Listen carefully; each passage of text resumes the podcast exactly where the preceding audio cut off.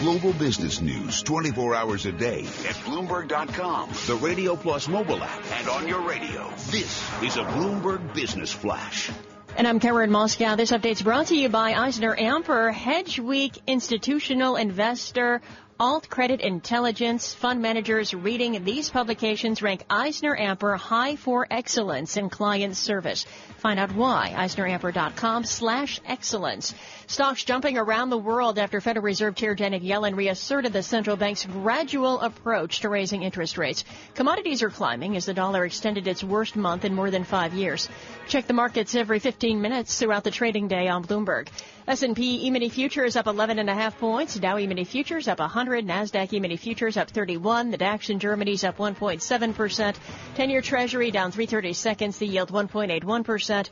NYMEX crude oil up 1.7% or 61 cents. COMEX gold little changed at 12.37 an ounce. And the euro $1.1328. The yen 112.28. That's a Bloomberg Business Flash. Tom and Barry. Karen, uh, thanks so much. Barry Ritholtz and Tom Keene. Morning must read. And this is really cool. Vice President Biden, as many of you know, um, has really taken the initiative on jumpstarting cancer research in America. He and Michael Bloomberg, of course, majority owner of uh, this uh, of Bloomberg LP and uh, of course Bloomberg Radio Worldwide. Michael Bloomberg and Joe Biden writing today uh, an essay on the announcement of the Bloomberg Sidney Kimmel Institute for Cancer Immunotherapy at Mike's uh, Johns Hopkins University. This is fabulous. Sidney Kimmel, you will know from Jones Apparel from years ago, and he's been truly one of the great donors for cancer research, not only with this announcement of 125 million to Johns Hopkins University, but Sidney Kimmel's uh, contribution to Philadelphia and to all of cancer research nationwide. Uh, so it's wonderful to see a further commitment uh, with Mike to Johns Hopkins University. Look for curing cancer is within reach. The vice president and Mike, look for that Bloomberg view. Uh, this morning. Futures up 12, Dow futures up 100. Barry Ritholtz and Tom Keene. We look at volatility with Dean Curnutt. Dean, I thought what you did with us this morning was just brilliant. I do want to revisit one thing, which is this belief out there that the market is forever changed. It's the market, not of the big short. Maybe it's the small long. I don't know what it is, but it's not the little guy. It's ETFs, hedge funds, in and out, in and out, playing your world of volatility. Is that an accurate view? I think it is. Uh, think about uh, the days from long long ago when uh, you'd have people with a presence in the pit of the New York Stock Exchange or in Chicago, some of the futures and options pits. That physical presence has changed, and now you've got a vast electronification of markets, even treasury markets. Uh, which have uh, w- one of the latest markets to become uh, much more electronic in its orientation. Uh, what you have is impulses, you know, competing for liquidity. There's a lot of this kind of spoofing going on where you're, you're really not sure if the screen liquidity. What is spoofing? I well, mean, when I want to buy 142 shares of Amalgamated Chinstrap, I'm not spoofing, am I? No, you're going in there trying to take liquidity, but the, the providing of liquidity is not really uh, a human being that has got an opinion on whether the stock are going is right. going up or down. It's just all about uh, trying to trade in and out of markets in in you know almost uh, light speed, and that's uh, really it begs the question of whether the liquidity will truly be there yeah. when the market is uh, potentially. I falling. just got it. Spoofing Barry is what the New York Knicks have done to us for 15 years. Well, if the New York Knicks would put up 50,000 shots in the span of a few microseconds and then cancel all of them, cancel but 49,999 as to fool the defenders, that would be spoofing. But let me ask a, uh, a more serious question of our guest. How much of the change in, in character of trading in the markets is just human psychology and what's changing on the side of retail investors? And how much of it is it really the HFT algo driven electronification of markets? There's a little of each, isn't there? Yeah, I, I certainly think that uh, the electronification is very much uh, a, a, real trend. You know, I keep going back to the, the flash crash in 2010, and there were a number of things happening at that time. There, there was clearly a uh, the, the Greek uh, potential for big risk off was starting to occur.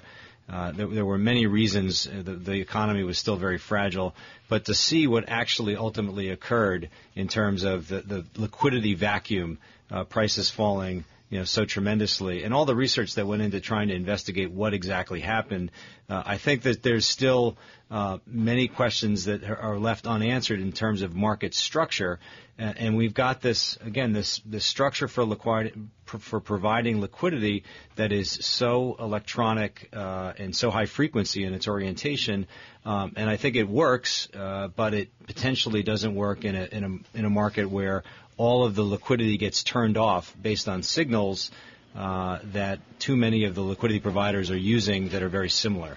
Uh, so I think that's a, again, it's a risk that might not be active right now, here and now, as, as volatility comes in uh, due uh, Chair, Chairwoman Yellen. Uh, but uh, it's still a risk, I think, out there. So, so let's stay with the issue of market structure and and changes that create additional risk. In the bad old days, we would have specialists on the NYSE, and some people complained that was a license to steal, a license to print money. And to some degrees, if, if you ever made the mistake of putting in a, uh, a, a limit order far away from the market and watch the market move down, execute the limit, and then move right back up, you knew that there was some shenanigans going on. But the bottom line was you didn't get days like the flash crash because market makers and specialists always had to be ready, willing, and able, even with their own capital, to create and maintain an orderly market.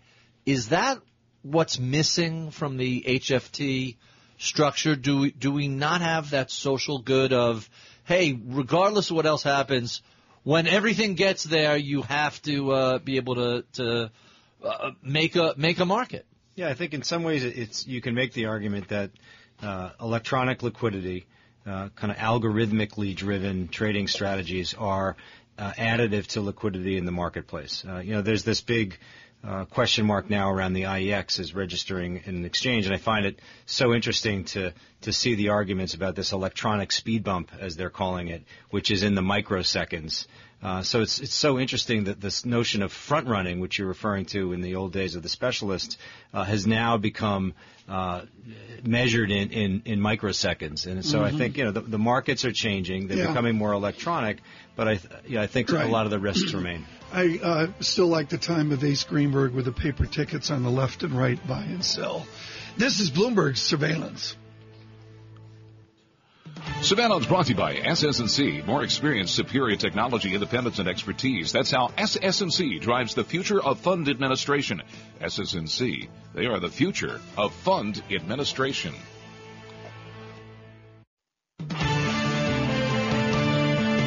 Broadcasting live to New York, Bloomberg 1130. To Washington, D.C., Bloomberg 991. To Boston, Bloomberg 1200. To San Francisco, Bloomberg 960. To the country, Sirius XM Channel 119. And around the globe, the Bloomberg Radio Plus app at Bloomberg.com. This is Bloomberg Surveillance. Good morning, 7.30 on Wall Street. I'm John Tucker, two hours away from the opening bell. And let's get you updated on the news you need to know at this hour. U.S. futures and stocks in Europe rising. Treasuries are poised for their best quarter in almost four years and the dollar on track for its worst month since 2010 after Janet Yellen doused speculation the Fed would pick up the pace of interest rate increases. Boeing plans to cut about 4,000 jobs from its commercial airplanes division by mid-year as part of a broader effort to reduce costs amid fierce competition from Airbus. Foxconn Technology Group has clinched a deal to buy Sharp after years of pursuit, bringing together the main assembler of Apple's iPhones with the electronics maker that built Japan's first television sets. 731 on uh, Wall Street, and it's time for news from around the world. We say good morning to Bloomberg's Michael Barr. Good morning, John. The three Republican presidential candidates have pulled back to support the party's presidential nominee. Donald Trump, Ted Cruz, and John Kasich during a town hall in Milwaukee last night all said they no longer feel beholden to the loyalty pledge by the sign they signed back in September. President Obama called for aggressive action to fight the opioid abuse epidemic. The Obama administration issued new regulations that would make addiction treatment available to millions more people. The president attended the National Prescription Drug Abuse and Heroin Summit yesterday in Atlanta. Brazilian President Dilma Rousseff has lost a key ally just weeks before she faces an impeachment vote in Congress. The Brazilian Democratic Movement Party has left the governing coalition. Party members must leave Rousseff's cabinet posts. The PMDB had controlled six ministries in her administration. Experts say the PMDB leaving could make Rousseff's impeachment more likely. The U.S. plans to beef up its military presence in Eastern Europe. Pentagon officials will announce today the deployment of an armored brigade combat team as allies worry about threats from Russia.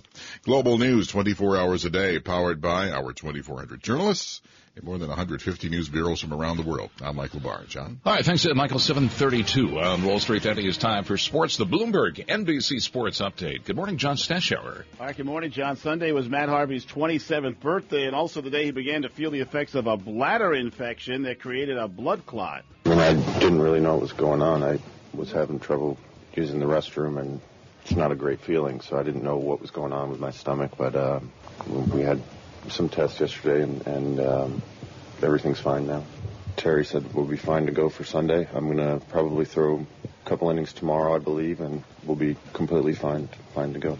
Sunday, the season opener in Kansas City. Islanders and Devils both at home, both won, both two to one. Isles in a shootout over Carolina. Kyle Okposo, the Shootouts only goal. Devils on a Reid Boucher power play goal, third period top. Boston 2 to 1, and the Nets blown out at Orlando 139 105. At the Garden, George Washington and Valparaiso, NIT semifinal winners. They'll play tomorrow for the title. Columbia became the first New York City school to win a postseason tournament since St. John's won the NIT in 2003. The Lions beat Cal Irvine 73 67. They are the champions of the CIT. With Bloomberg NBC Sports Update, I'm John Stashower.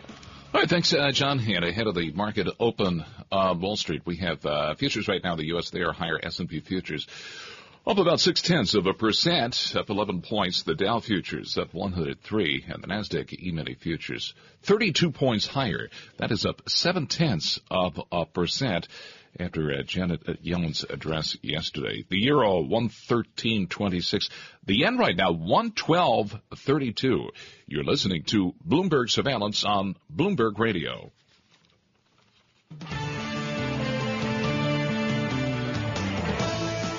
Hey, And good morning. I'm John Tucker.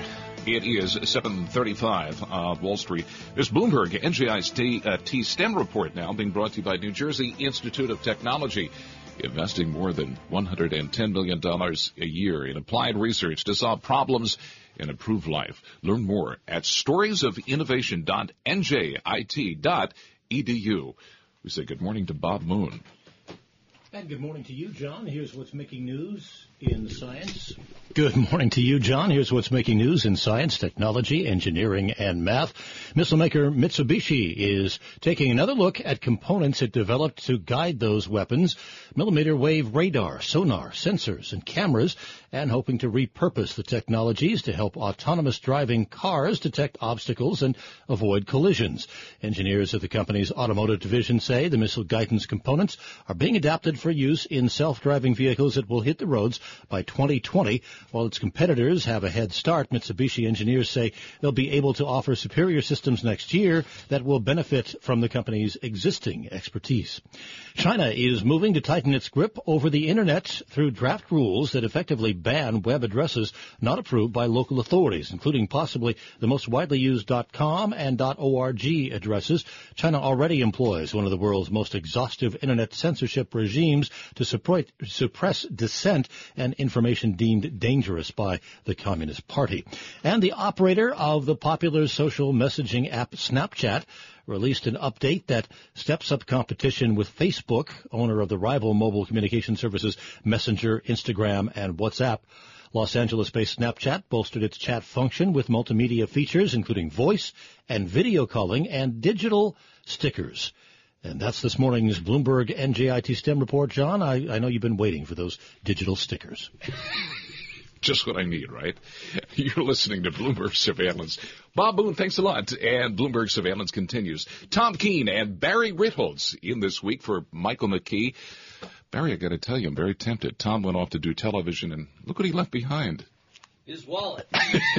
Just make a quick uh, photo of the credit card numbers and the, I'm really the security tempted to code, see what's and we're in set. here. Okay. Well, we still have uh, Dean Curnutt sitting with us from Macro Risk Advisors, and earlier we were discussing uh, volatility and what it means for for various markets, and, and let's move beyond the question of market structure and talk about a handful of things that are, are fairly significant. Yesterday we had the big speech from Janet Yellen. Uh, markets seem to like what they hear. What does this mean in terms of near-term volatility, and what does this mean for the market looking forward? Well, it certainly underscores the impact of, of central banks on risk taking. You know, the the Fed can really dictate outcomes for markets. Uh, they they can uh, impose on markets uh, what I like to call premium fatigue, which is you know for all the uh, negative surprises that uh, market participants battle with and try to handicap, uh, whether it's overseas or geopolitical events or an earnings surprise. Um, the reality is that uh, hedging uh, is costly. It costs money to buy puts. And for all the, the fear that uh, investors have and confront in markets, um, there hasn't been a lot of realization. There was some uh, realization of, of down markets in the past couple of months, but Yellen has essentially reasserted the dovishness of the Fed. Uh, one, one of the metrics that we like to look at uh, at Macro Risk Advisors is the implied probabilities of the Fed uh, moving. Um, it's it's the Bloomberg page WIRP, and what's very interesting is that even as the market has rallied, uh, the probability of the Fed moving in June, which is the next uh, conference call or the next uh, press release um, is come down quite a bit. Uh, I think it's really says something about uh, the Fed's communication to the market, which is we're going to take it really, really, really slow. Uh, we'll probably let inflation run above trend. Um, we're very concerned about global developments, i.e., things like China.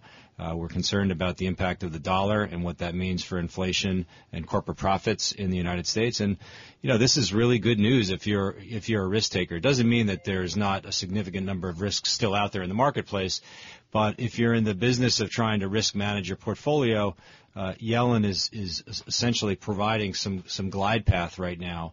Uh, so let me let me push back against the idea how important the Fed is within the context of what's going on.